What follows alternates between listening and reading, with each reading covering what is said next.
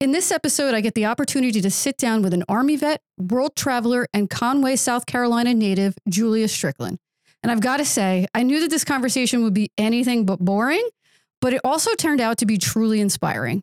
We explored about finding purpose in the Army, the struggles of reintegration to civilian life, and then finding new purpose in helping other veterans and local fathers needing similar assistance. Let's dig in. So today we are joined by Jewel Strickland, who is coming to us straight out of boot camp class for the night. Uh, how was class tonight? It, class was good. Lots of energy, a lot of sweat, which is always a positive thing. Um, it actually had one person leave boot camp class to go to boxing class, so they are going to Wow, just. so you're gonna have to step it up for that person next time. Oh, yeah, I gotta kill them next time. Yeah, Yeah. not enough. yeah, if they got energy for that, yeah, yeah, they're gonna leave vomiting. That's that's my plan next time. exactly. I'm a great person. That's it. So, um, as you and I have kind of chatted about a little Mm-hmm. bit, um, there's a, a bunch of reasons why I thought that you would be a great person to have on uh, for the podcast. Um, Just because- just- that too. Um, but, um, just knowing a little bit just from the small amount of time that you've you and I have spent together, Mhm. I believe moving equipment yeah, on one of our moving excursions. equipment. Um, but just learning a little bit, you know, about your background and you know, kind of what you know uh, you do today. Um, so you know, let's start at the beginning. Like, where'd you grow up? Are you a Myrtle Beach native, or Uh, yeah, I actually grew up in Conway. I mean, Oh wow, 30 minutes from here, Conway was a little you don't small. sound like you grew up in. it- there's a reason for that. Ah. So Conway, when I was a kid, it got awful many years ago, was a little town that rolled up the sidewalks at 4:30 in the afternoon. Like, Yeah. It was, there was nothing there, and I was going somewhere, and it wasn't going to be there. Yeah. okay. Um, so at 18, I left it a dead run, Okay. just as hard as I could go, and traveled the world. Is that kind of like what made you decide to join the military? Or was this even before you joined the military? pre-military, Oh, okay. pre-military. I, Or, decided like backpacking around Europe kind of dude, or Ah, around the country. I, I worked as a mechanic. I worked as a bartender, a cook, anything I could do to get me to the next town. sure. Because I, I didn't know where I wanted to be and I didn't know what I wanted to do when I grew up. And Right. I didn't want to grow up. So oh, I, I did that for several years um, until I decided it was time to join the army. Okay. And then that was kind of the, the, the And like yeah, that was just because you needed, you decided I need some structure. They pay for school, or just Um, I mean, we can get really dark about it. I had a gigantic drug problem and had to get cleaned Oh. up, and I figured the easiest way to do that was in a place where so. I When did you when did you go in? I went in in 2007. But like what age? I was 30.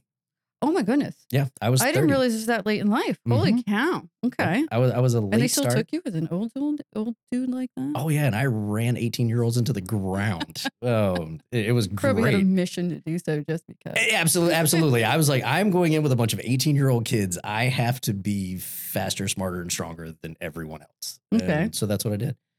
Um, joined up in the infantry. eh, Wound up getting stationed in Europe, which was the Oh, wow. coolest experience of my life. Um, stayed over there for Like over- what part of Europe? uh, Italy. It was, it Oh, was- yeah, tough, Ooh. tough, horrible, horrible place to be stationed.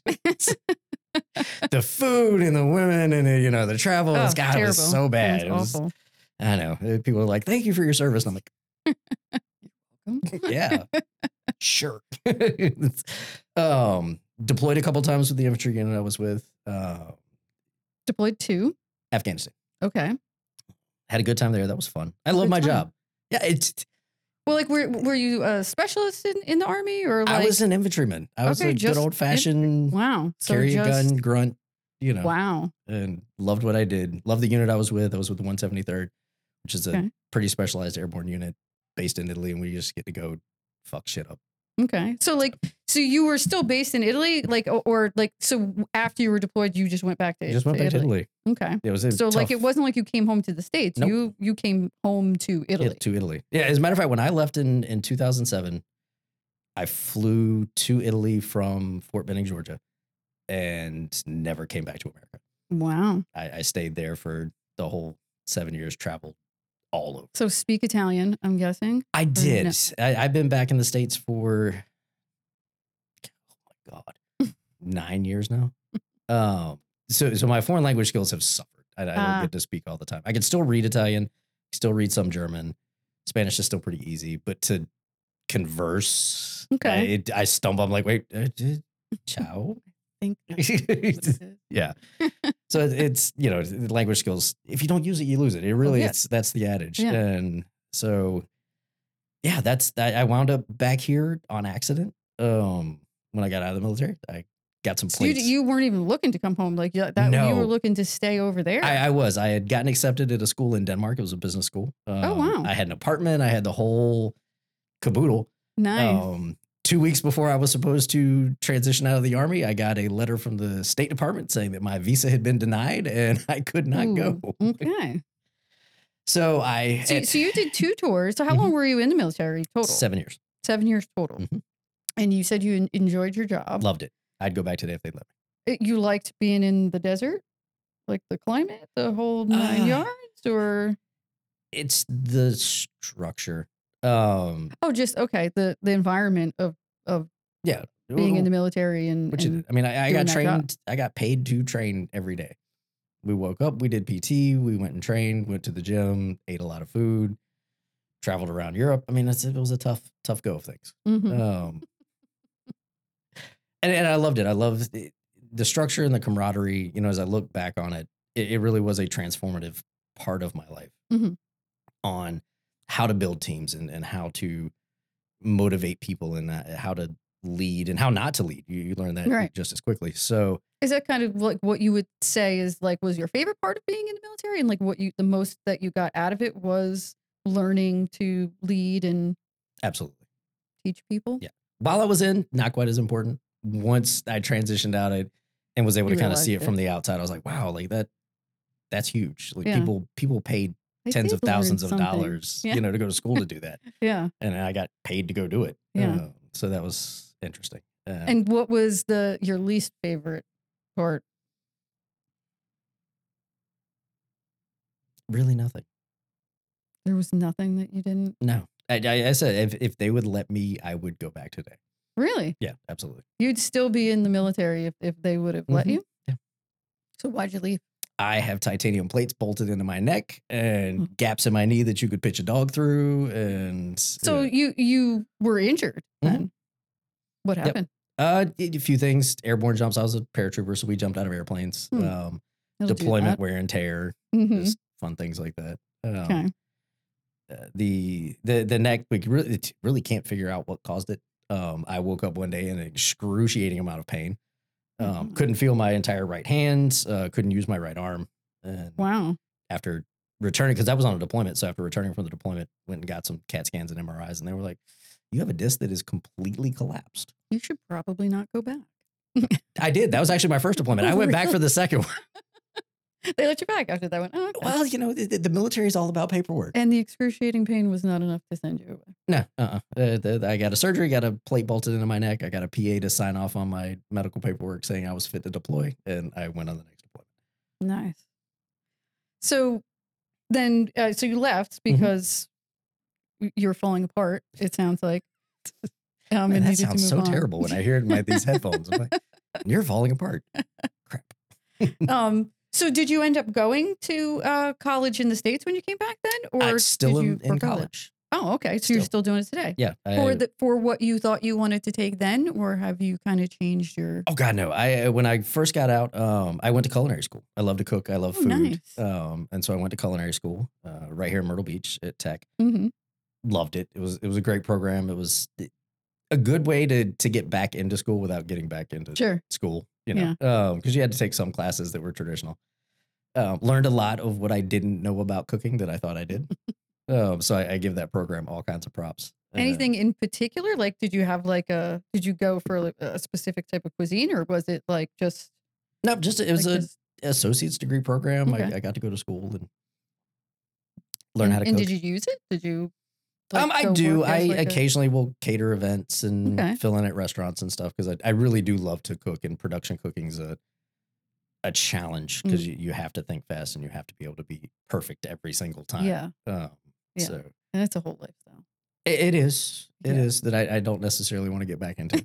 Um, there are a lot of a lot of substances that aren't good for me. yeah, yeah, exactly. So And so you went to culinary school, and then Mm-hmm. uh, then kept going with different subject matter, or I did. So I got back to work. Um, I, I was actually retired, and, and my lovely wife, we were sitting on the couch. We weren't married yet, Mhm. and uh, she she kind of looked at me and she was like, "Hey, have you ever thought about going back to work?"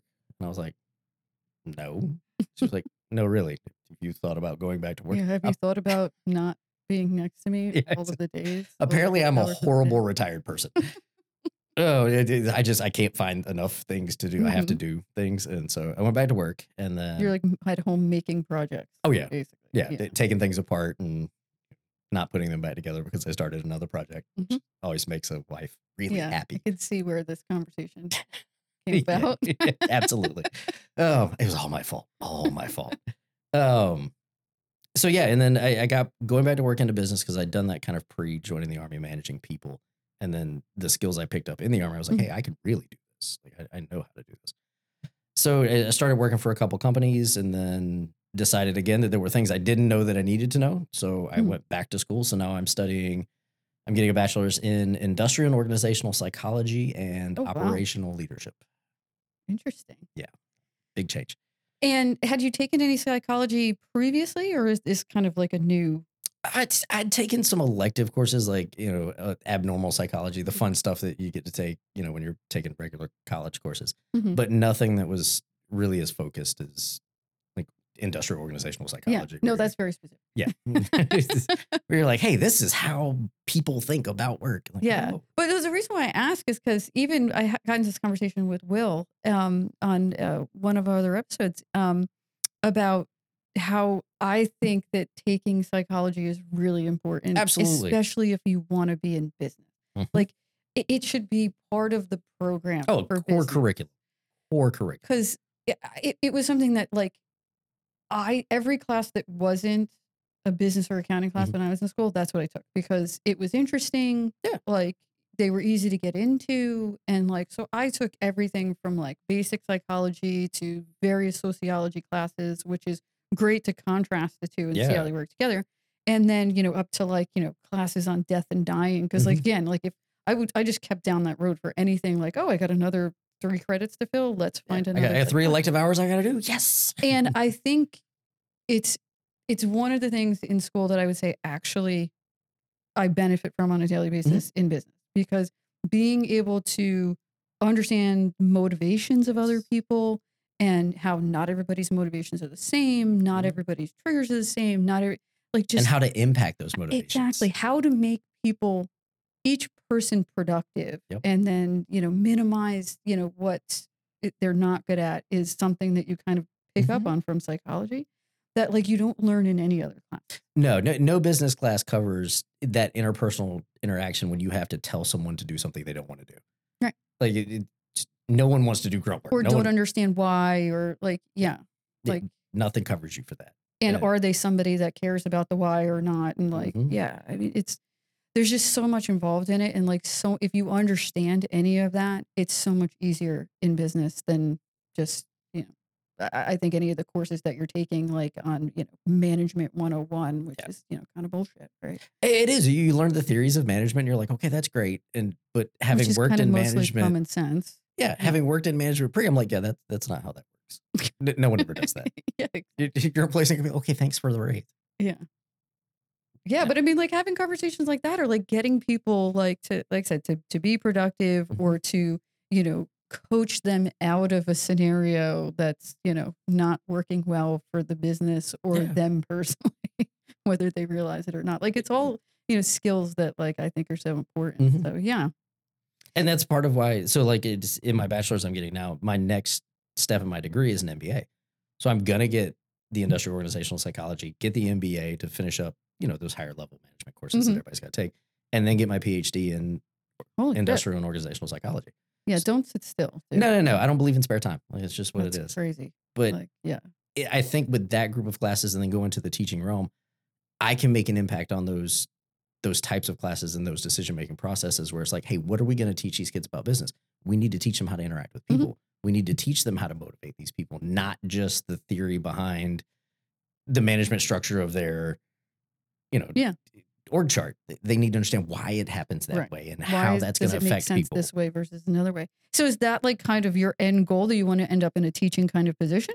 it's it's started to shift that way um as i've been in school and, and been working in the business world, I, I've really started to see that I can make an impact that way. Mhm. To take the experience, take the education, and kind of these innate abilities I got in the military of being able to talk and train and, and motivate people.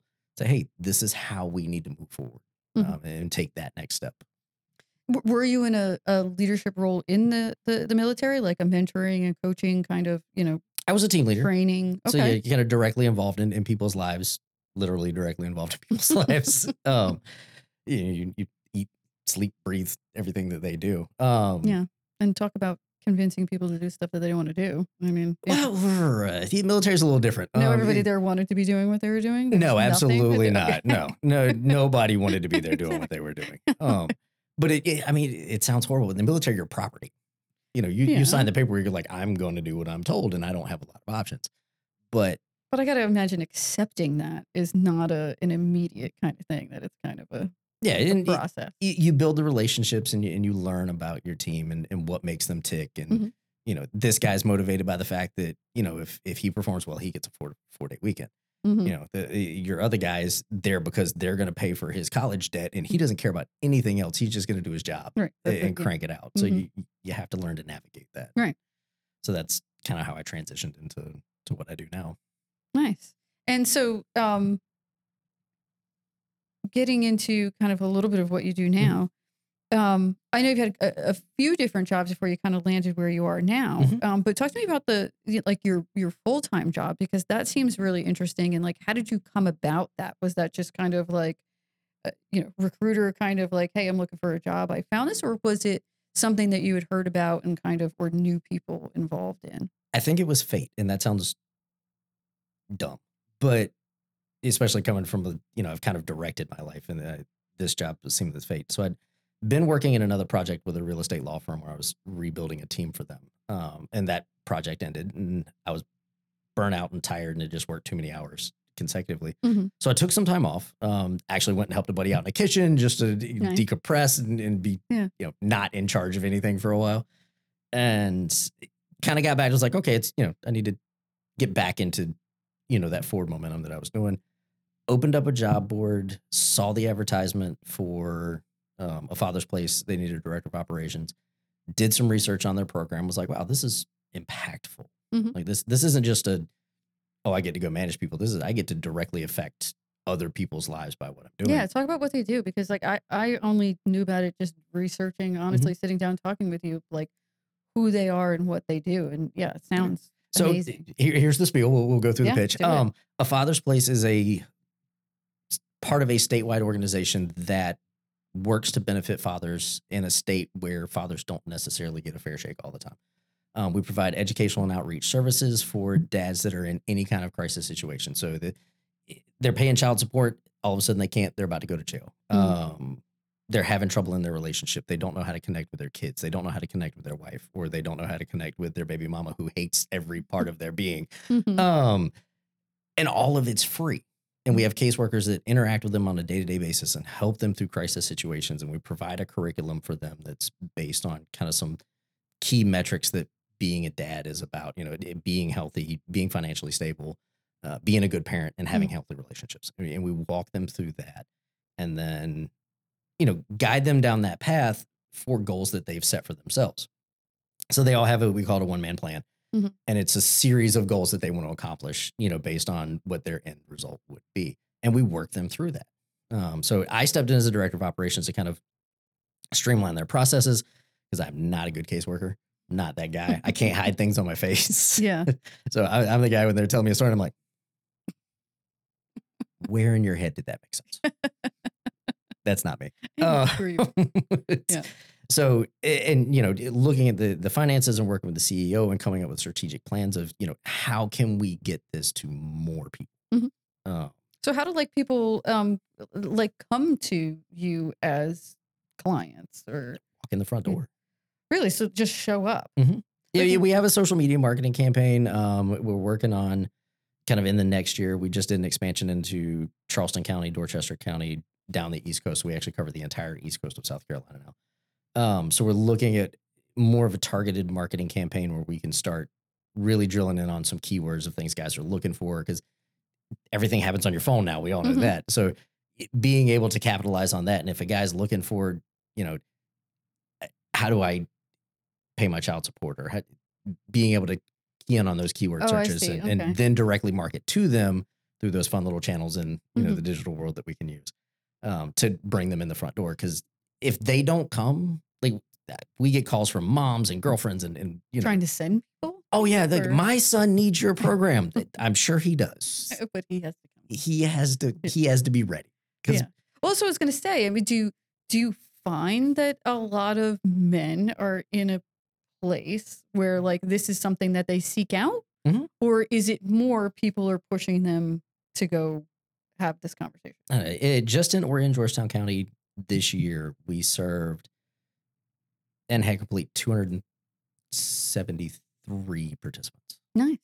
just in those two Mm. counties. Um, And how we were- long is like the program that you're working with them, like start to finish? Start to finish. If they were to just crank right through it, you know, and, and go start to finish, it's six months. Okay, It's one session a week. it's a commitment. it is. It, you got to be ready for it. Yeah. Um, so it's it's six months.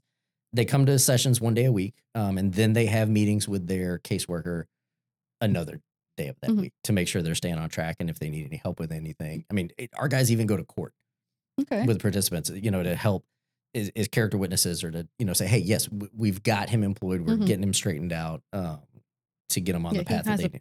Yeah, yeah, there's a path, and, and we're here behind him, helping him keep on Right. that path. So that's what we do, and it, so it's it's successful. It's been around for let's see, this is tw- 20, 2024 will be 24 years Oh that the organization's been around. And what was kind of the the genesis of that as an organization? Like, um, I- I'm assuming the founder is kind of you know still around and Yes. kind of Mhm. like you know driving the the mission there.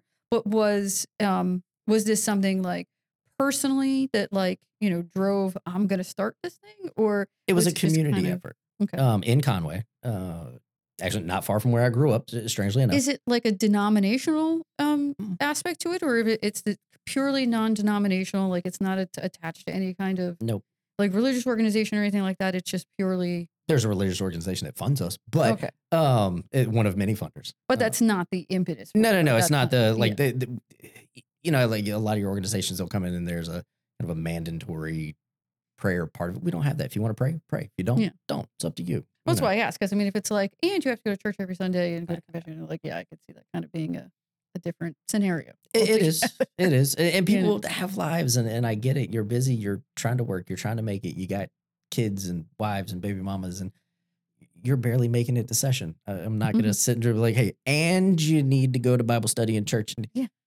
You want to do that? Go do that. Yeah. If, that's what you if it need. helps it helps but Yeah. it's not part of the program got it So I got involved in that. Um, and it, it really was fate. Like I, I went and interviewed one time. I came home and told my wife, I was like, I want to work there. nice I want to do that's this. great though i mean that's the, the- that's the ideal scenario always It, it is. I get to I get to make an impact.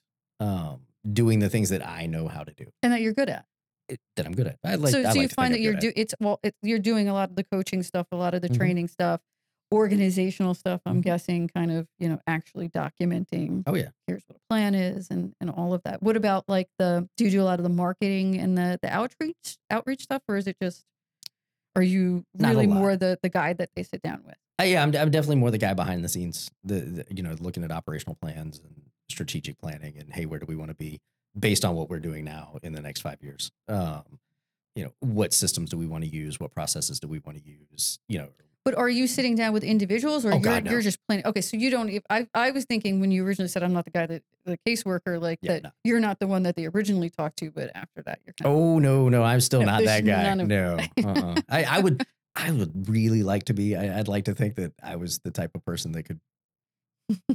I'm not. I'm really not. But so you're the guy behind the scenes that's like, you know, planning it all out. absolutely. Yeah, Yeah. I work with the CEO who actually has been with the organization for 20 of the 24 years, um, on where we're going to go and how we're going to make this grow. Because the program, honestly, there's not a guy around that couldn't use it. Dad, not a dad. You know, Mhm. it, at some point we all need someone or Mhm. somewhere to go to talk to because let's face it, men are dumb. We don't ask for Mm-hmm. help. We don't know how. Um, Well, it's not just men. All people need accountability and um, support Yeah, absolutely. across the board. So yeah, and we provide that. So, it, how many people can I get that to? i- Mhm. Is kind of my end goal. Like, you know, 273 this year, great. If I could double it next year, awesome. Yeah. is the plan you know to to continue to have it be uh more locally focused it to just the areas that you're in now or is, is the plan to kind of like and expand the numbers from there or expand uh geographically Uh, well, we just did the geographic expansion. Um, so we're staffing wise, we're kind of at the limit of, of Okay. what we've got. So the idea now is to take that, maximize our impact in that geographic area, and then look ahead. Mhm. Mm, But it, not until we get to that point where we're comfortable saying, "Hey, we we we're doing what we need to do in Mhm. these eleven counties." You know, now it's time to look. Do we need to help? and do you have like physical locations in like all these counties not in all the counties? or is it kind of like um you know meet somewhere at the person's house or like or, or is it you come here and this is and is It it is. is it always one-on-one or is there group aspects to Both. it too okay So we have one on ones with the caseworkers, and we have physical locations. Right now, I've got five. I've got one in Conway, one in Georgetown, one in Myrtle Beach, one in North Charleston, and one in Moncks Corner. Wow. And then the other counties, we consider them satellite counties, and we're the new counties we just expanded into. We're we're looking at figuring out what that looks like. Are we going to set up a temporary location that we kind of share, Mhm. you know, with another group, or is there funding around that we can? And I'm just mangling this microphone over here. is, is there funding around where we can kind of dedicate a space just to us? Yeah. In, terms of kind of long term goals for a father's place, like wh- what are the the kind of what's the end game there? Like, is this something that um, like have you thought about partnerships and how um, We do have. like okay, Um, there's actually so there's five organizations similar to ours across the state um, that all fall under an umbrella of the South Carolina Center for Fathers and Families. Mhm. And with that umbrella, we actually cover the entire state in some wow. capacity, all 46 counties, um, which makes us unique in the United States. We're the only state that does that. Yay, South Carolina's first in something. It's 49th in education, first in fatherhood. All right. okay, got to start somewhere. You got to start somewhere. um, so that partnership is actually what's really allowed us to grow to the extent that we have. Mm-hmm. Um, and I, I think will be key in in the future of you know taking those satellite counties that are you know kind of like hey we we, we get you what we can get you Mhm. and turning those into full on full service. There's a fatherhood center you know that you come Mhm. to and, and get the help and whatever it is that you Is there any kind of political aspect too, like um, you know, in terms of um, you know, working with um lawmakers to The- kind of reform kind of aspects to it? It, there is, and the the South Carolina blah, South Carolina Center for Fathers and Families they take care of a lot of that. They're in Columbia. They they've got the lobbyists. They've got the folks right there at the Capitol, driving those decisions based on the performance of all the other five organizations of what we do, so that we're all on the same page Mhm. and lawmakers know what we're doing okay. because that that's where funding comes from. Yeah. you know that's Yeah. how you make an impact. They have to see like, hey, these folks are doing good work. Let's you know Mhm. drive whatever funding we have towards them. Yeah, makes sense. Cool. So, kind of moving on to your other not for profit that you work with, which is, you know, in free time. not your full time job, but your passion kind of um, program. Tell me about that and like how, what it is, obviously, but also, you know, how you kind of came about to this is something that is necessary. Okay. Um, so so we're we're gonna get dark. Um, Go ahead. so Jules was remarkably successful in the military, and I had a great time. Mhm. Um, and when I got out, I was not prepared for the person that I was to not be in the military, Okay. and I fell flat on my face. Um, Just like leaving the structure, leaving like, the structure, you know, going from I know what I'm gonna do today, tomorrow, and the next day, and it, having whatever mission it was going hey this is what we're going to do work towards that mission Mhm. okay great having goals. Yeah. yeah having goals you know having a schedule i didn't have any of that anymore and again i'm a horrible retired person so I, I was not a great version of me i'd start drinking with breakfast okay. um and you know doing all the unsafe things that, Sure. that go along with that Yeah.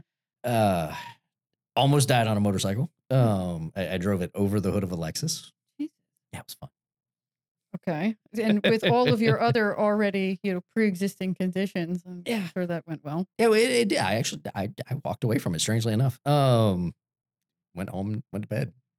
No big deal. Wow. Uh, got involved with a, a group that was just getting started called the Combat Veterans Motorcycle Association. Mhm. And true to form, I, I I don't believe in doing anything half-assed. so I went at that with both feet in a flying leap. Um, and and we turned that from literally me and a bunch of other guys digging in our pockets to help veterans that were failing like we were because we were all a gigantic train wreck. Mhm. Um, to motivating them to the point that we had an income and an operating budget, and we had started focusing on eliminating the veteran homeless problem in Myrtle Beach, uh, and we're getting other organizations involved with what we were doing Nice. uh, it- over the course of about three years it, it took, and that allowed me, and really was the the catalyst for me not being a train wreck. Okay. Um, Just having that purpose. having that purpose. Um, you know, I, I had gotten fat, which actually was what brought me to the gym Okay. over, you know, at the other location. Uh-huh. Um, we were still there. And so all of those things kind of culminated together. I was getting back into shape. I was training every day. I had this mission. I had this focus. Um, and I had the skills to be able to do it. So I, I, I took it even. And was that organization like entirely kind of what snapped you out of it, or did you have like other help? I mean, that was my wife, which she definitely helped. Um, if it were her, I'd probably be dead. And like, but what about like VA services? Was there anything like Oh, that? There's nothing. Yeah, they- I mean it's It it's just- there. Okay. It's- but when I got out of the military, I, I went and you know I, I did the right thing. I went to the VA and I applied Mhm. for my services, and I was like, hey, I'm here and I'm out, and I apparently I'm going to need help because you know this is going to go poorly. Yeah. Uh, and I had a medical doctor sit across the table from me. Um, because this is a guy with all kinds of fancy paper on the wall, and he looked at me and he was like, "You will never have a public job again." He's like, "You were too indoctrinated. You will never work again." And I looked right at him and I was like, "You can go fuck and yourself." And just like wrote you off. Yeah, I was like, I'm 38 years old. I'm not done. I've got a, an entire life. Like, so what was his suggestion for you? Uh, they wanted to put me on a bunch of pills, and I could just go drink and Yeah. take pills and fuck off, basically. Nice. Um, so I did. I looked around. I was like, you you can fuck off. I'm So like, it was really just like so no help there. Mm. It really was finding other people Mhm. in this motorcycle group that had similar experiences and kind of forming your own support group. it, it literally in, in finding people that didn't want to be what it was we were apparently supposed to be, Mhm. um, which was worthless. So we we started doing that, and that is what started the whole passion project that I have. Is veterans? And what's it- the name of it? Oh, it's Operation Veteran Read. I probably should have said that in the beginning. Um, I'm horrible at marketing. God, I'm so bad at this. Um, I'm great at organization, horrible about telling what we do. Um, it's Operation Veteran Reintegration. Mhm. Uh, and what we do is is focus on that transition Mhm. from being that successful go-getter at whatever it is you do in the military to being that same person on the outside, just maybe not quite as forceful. Yeah. Having Uh, to build your own structure, right? Like, which is like, a, I imagine a, a big part of kind of that transition. Like, that was the part that I, I found really interesting. Like, the first time that you and I chatted, you know, as we were, you know, probably shoveling food in our face in between moving Yeah. equipment, was somehow we got onto that conversation, probably talking about your, uh, this organization. Mhm. And it was just, you know, I, I remember you saying like that, the, these people come home and like, it's not just, I don't have structure. It's, I don't know how to pay bills. Mhm. I don't know how to like uh, grocery shopping is like foreign concept to me at that point. You know, because someone like yourself went in later, Mhm. but a lot of these people go in from the time that they're leaving home. Mommy's still doing their child, laundry, right? you Like know, so, yeah. none of this has happened, and just this stuff that that people don't think about. Mhm. You know, and you know, like in thinking about veterans uh reacclimation and things like that it was always kind of like decompressing and Mhm. you know in my mind it was always the decompression and deprogramming like stuff on that level but not just the basic stuff like that like it just never occurred to me until we had that conversation that this is the thing Yeah. you know and immediately it was like wow like no that is so Mhm. so important that somebody's focusing on that and to hear that just no one you know from the VA and the government or or any of these other type of organizations really pay attention to that is Yeah, they don't. is astounding to me. And, and I, I tell everyone, and I, I think I mentioned it to you, the, the military, all branches of the military do a really great job of training you to do your job. Mhm. You are the absolute best at whatever it is you're going to do.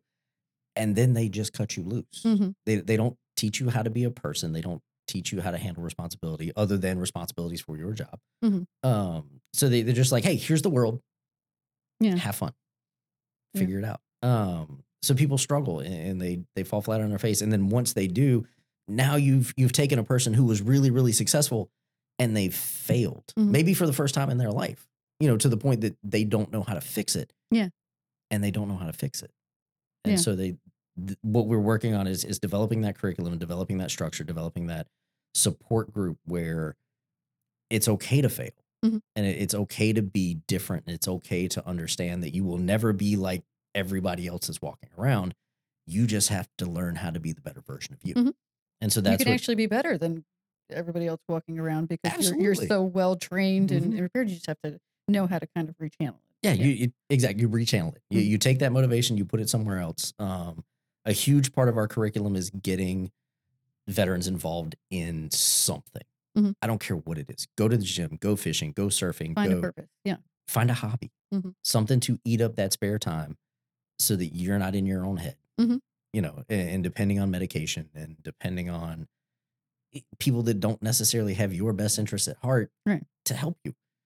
So i that's part of what we do. And, and part of a lot of the partnerships we're going to build is, you know, yes, they get their curriculum, they come to their group meetings and they got their caseworker and they're helping them work through these things. But what are they doing with their off time? Mhm. What is that thing they're going to find that, man, I just, I, I really love to go hunting or man, I really love Yeah. archery or, you know, whatever it may be. Mhm. Um, so that's how we're building and structuring that. And how are you finding people for this? I am really good at finding people smarter than me. It's it's my superpower. Um, because I am not smart. but for some reason, I'm, I'm really good at finding people that are smart at what they do. Okay. Um, and then it goes into that motivation part. Hey, this is what I'm passionate about. Mhm. This is where I see this going. Can you help me? Yeah. And then the psychologists are like, yeah, absolutely. Because they think like you, they're like, wait, what, why aren't we focusing on this anyway? Yeah. How is that not happening? yeah. How is this not already a thing? Yeah. Yeah, the, the organizational people, the the folks that are helping me do grant writing are like, no, the people need to fund this. The funding's there. We know it's there. I'll, I'll tell you where it is. Watch this. Yeah. And so that's how I I, I find. So you've had to go through like all of that kind of, you know, the the red tape paperwork, Mhm. like setting this up and I mean, but so how do people come like how like I've seen you kind of at, events, right? Mhm. So you at Jeep Jam, obviously. So do you do a lot of kind of is that how you kind of are doing a lot of outreach or That's how we're doing the there- outreach now. Okay. Um, once we get a little more finalized and set up and, and have a very permanent location, then I'm going to start taking what we do to the VA offices themselves. I'm going to Mm. walk into the VA and all the folks that I know there, um, and there's some really great people there. Say, hey, I've got this. Mhm. Send me, you know, like the Statue of Liberty. Send me your dirty, downtrodden. send me the guys that you just can't fix. Yeah. I'll figure it out, you Yeah. know, and, and use them as success. And my idea, kind of the end goal of it, is to develop to develop this to the point that I can go to the Department of Defense and be like, hey, what you guys is doing is not working. Mhm. Let me do it. So ultimately, like, you know, it could turn it into a lobbying. Mhm. uh, Uh, not, I don't even know if lobbying will be involved. Yeah, absolutely, because you have to change policy. But I want to take over the transition part, transition program for the Department of Defense. help build it. Yeah, I, I, Okay. I want to go in and be like, yours, good job, good try. Yeah. Now take this, Yeah, you know, and we're, we're going to let you do Yeah. this, and, and this is going to work. And here's why: because it's already worked. Interesting. Do you find a lot of crossover in between um, a father's place and um, uh, this organization? Meaning, like, do you see a lot of veterans in your day job? Not as many as you would think. Um, I I would think there'd be a lot more because it in my head, being a good person, being a good dad is kind of a universal thing. Mhm. Um, you don't necessarily have to be a veteran. You don't necessarily have to be a dad. Sure. um, it's it, it's all about the core things are the same. You Mhm. have to know how to manage relationships. You have to know how to manage your finances. You have to know how to talk to people, interact, um, and you have to know how to take care of your body and your Mhm. mind. So to me, there should be more crossover. Eh, Like I, I feel like there should be all kinds of people going, "Hey, can you do this for me?" And be like, "Eh, "Well, we don't necessarily do it for you, but eh, there's this other place." that Right. do." Um, but a lot of the the basics are the same. Because like I said, it's it, it's being a good person, being productive, and being able to make an impact on the the people in your life and, and the Mhm. community around you. It's really all it Yeah, is. I mean, it makes sense. Yeah. And so tell me a little bit about your fitness journey then. So it sounds like it started kind of in the military. It was Mhm. like, you know, where you kind of got into to PT and, you know, enjoyed that. Well, sort of. so You to listed it as part of the things that you it, like. it is. I I really did love it. Um, I had come from a, a very fit background. I had always, ever since I was a child, trained in in martial arts. I had taught Japanese martial arts before I joined the army. Um, I, I was fit when I joined the army. Like I wasn't out of shape at all. I had a drug problem, but Did you play sports when you were growing up? I did. I wrestled in high school. Um, it was on a triathlon team with the JRTC unit I was with. So I'd, I'd always been active. I grew up on a farm, basically. So work. Yeah. You know, uh, um, yeah. There's 500 bales of hay we got to move. Yeah. Yay. Exercise whether you like yeah, it or not. yeah, there's no choice. Um, so I'd always been fit, and then so transitioning into the army, it was like, oh, okay, Mm. I just get paid to do it now, which is awesome. Even better. yeah, and then I got out and drank a lot and got fat, um, which nobody wants. And so eh, again, I don't know how to do things half-ass. So I went and got my personal trainer certification and got a nutritional coach certification, and Oh, then got a uh, what was it? I forget the other one. Really wasn't fitness. It was a life coach, life coach, which I was like, no one needs to come to me for life advice. Yeah, but it goes great with the, the, the things that you're doing. it, it does. It- It, helps out a little bit. yeah. What's different? What's different in the life coach certification than the other ones that you did? so with Like, the do they incorporate a lot of the same things, or is it really now it's more? No, the life coach part was actually kind of useless, and that sounds horrible. All the life coaches out there, I'm very sorry. I did not mean to call you useless.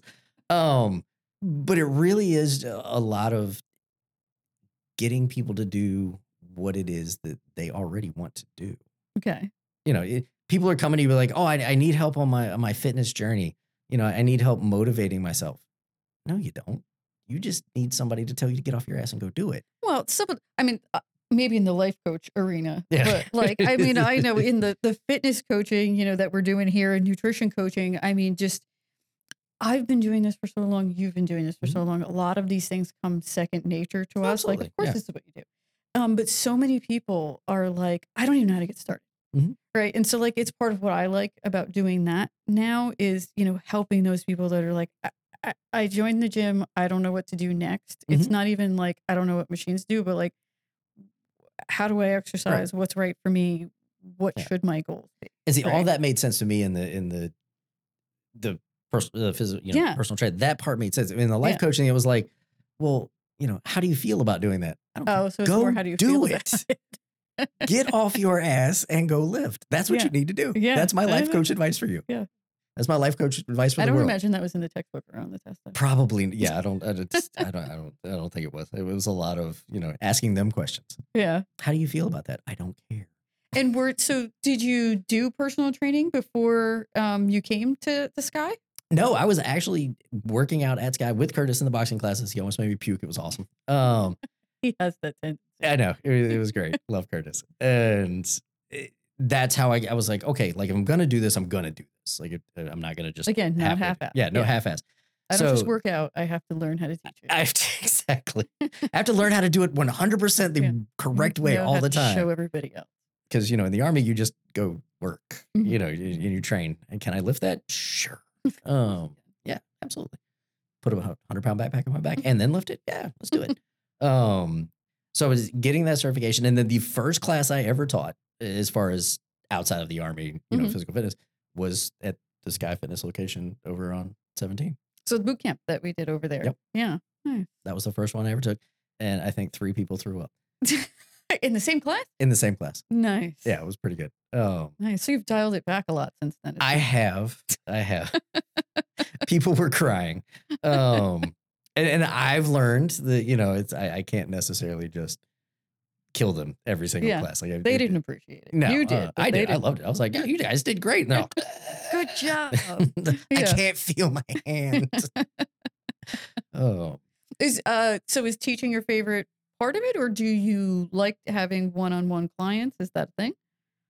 It's not really a thing. You, you like the group thing. I like the group thing because uh, again, I'm and I don't know. Somebody put like a description of my class, and they were like supportive. I'm like, that's not me. I'm I I am supportive. Don't think I'm not. Um, but my style of motivation when it comes to that is, is very direct. I don't care how you feel.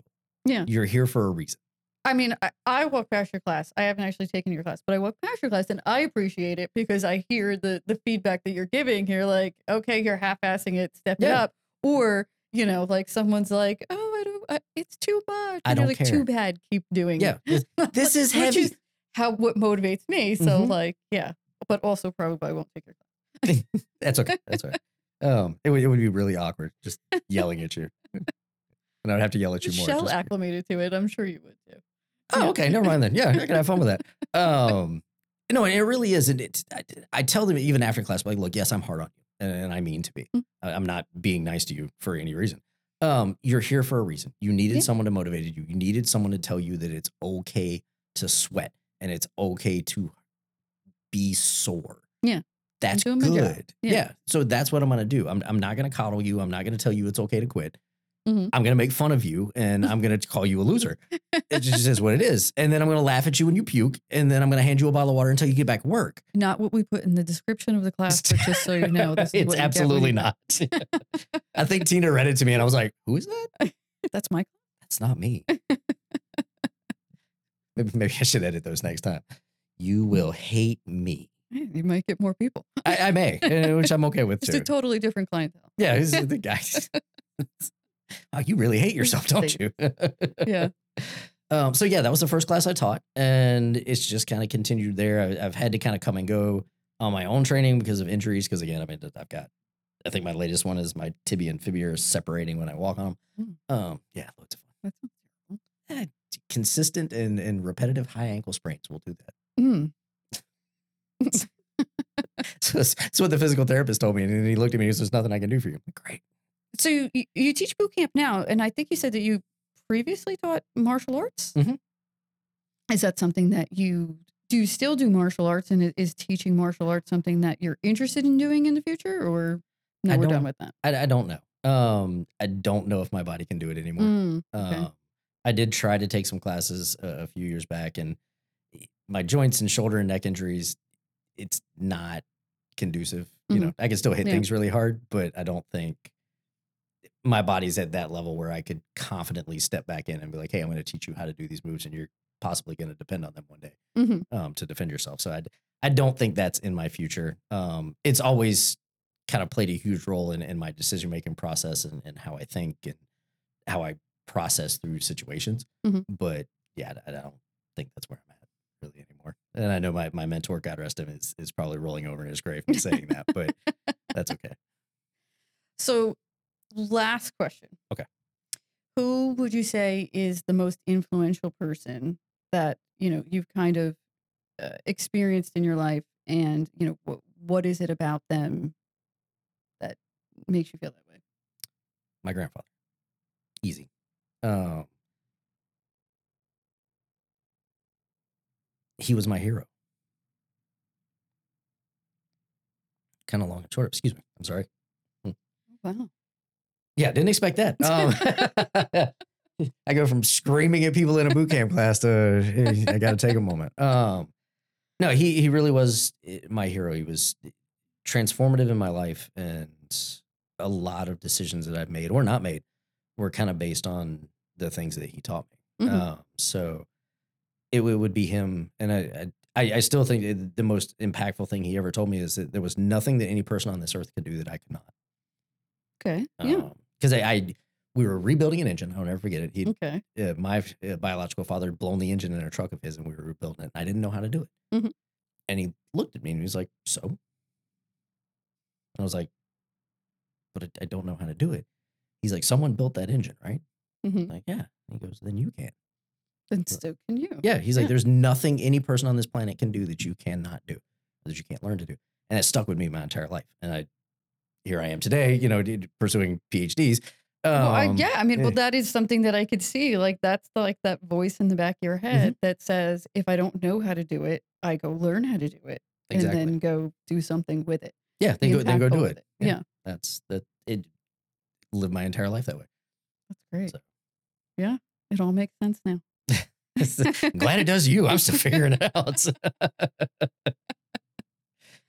Well, thank you very much for sitting with me and like this it's has been been, yeah as as uh, informative and enjoyable as I thought it would be, and I think um, I that, learned folks, a for lot. class? Enjoyable. You'll never say that about yeah, you won't get that in class. It No. doesn't sound like, but like just uh, learned a lot about what those programs are, Mhm. you know, and that is, you know, like I said, one of the things that I, I kind of wanted to get to, and I think is important for everybody else to hear about. So, thank you. And, and shameless plug if you are in a crisis and, and you are a non custodial parent in South Carolina, www.afathersplace.org or 843 488 2923. Someone will be there to answer your call and we will get you the help that you need. Um, and Operation Veteran Reintegration, if you do need help, you are falling flat on your face, you can call my cell phone number. Um, and I'm sure we'll post that somewhere. I won't, I won't rattle that one off real quick. Um, or you can find our Facebook page, um, Operation Veteran Reintegration on Facebook, and, and we will definitely get back to you. And if you're looking to just come have your ass kicked, Yeah, absolutely. your man. And I, I, well, no, I'm not going to say that. I would say like, I won't be too hard on you the first time, but I absolutely will. lying. Yeah, I can't even do that with a straight face. Great. Thanks, Jules. Thank you.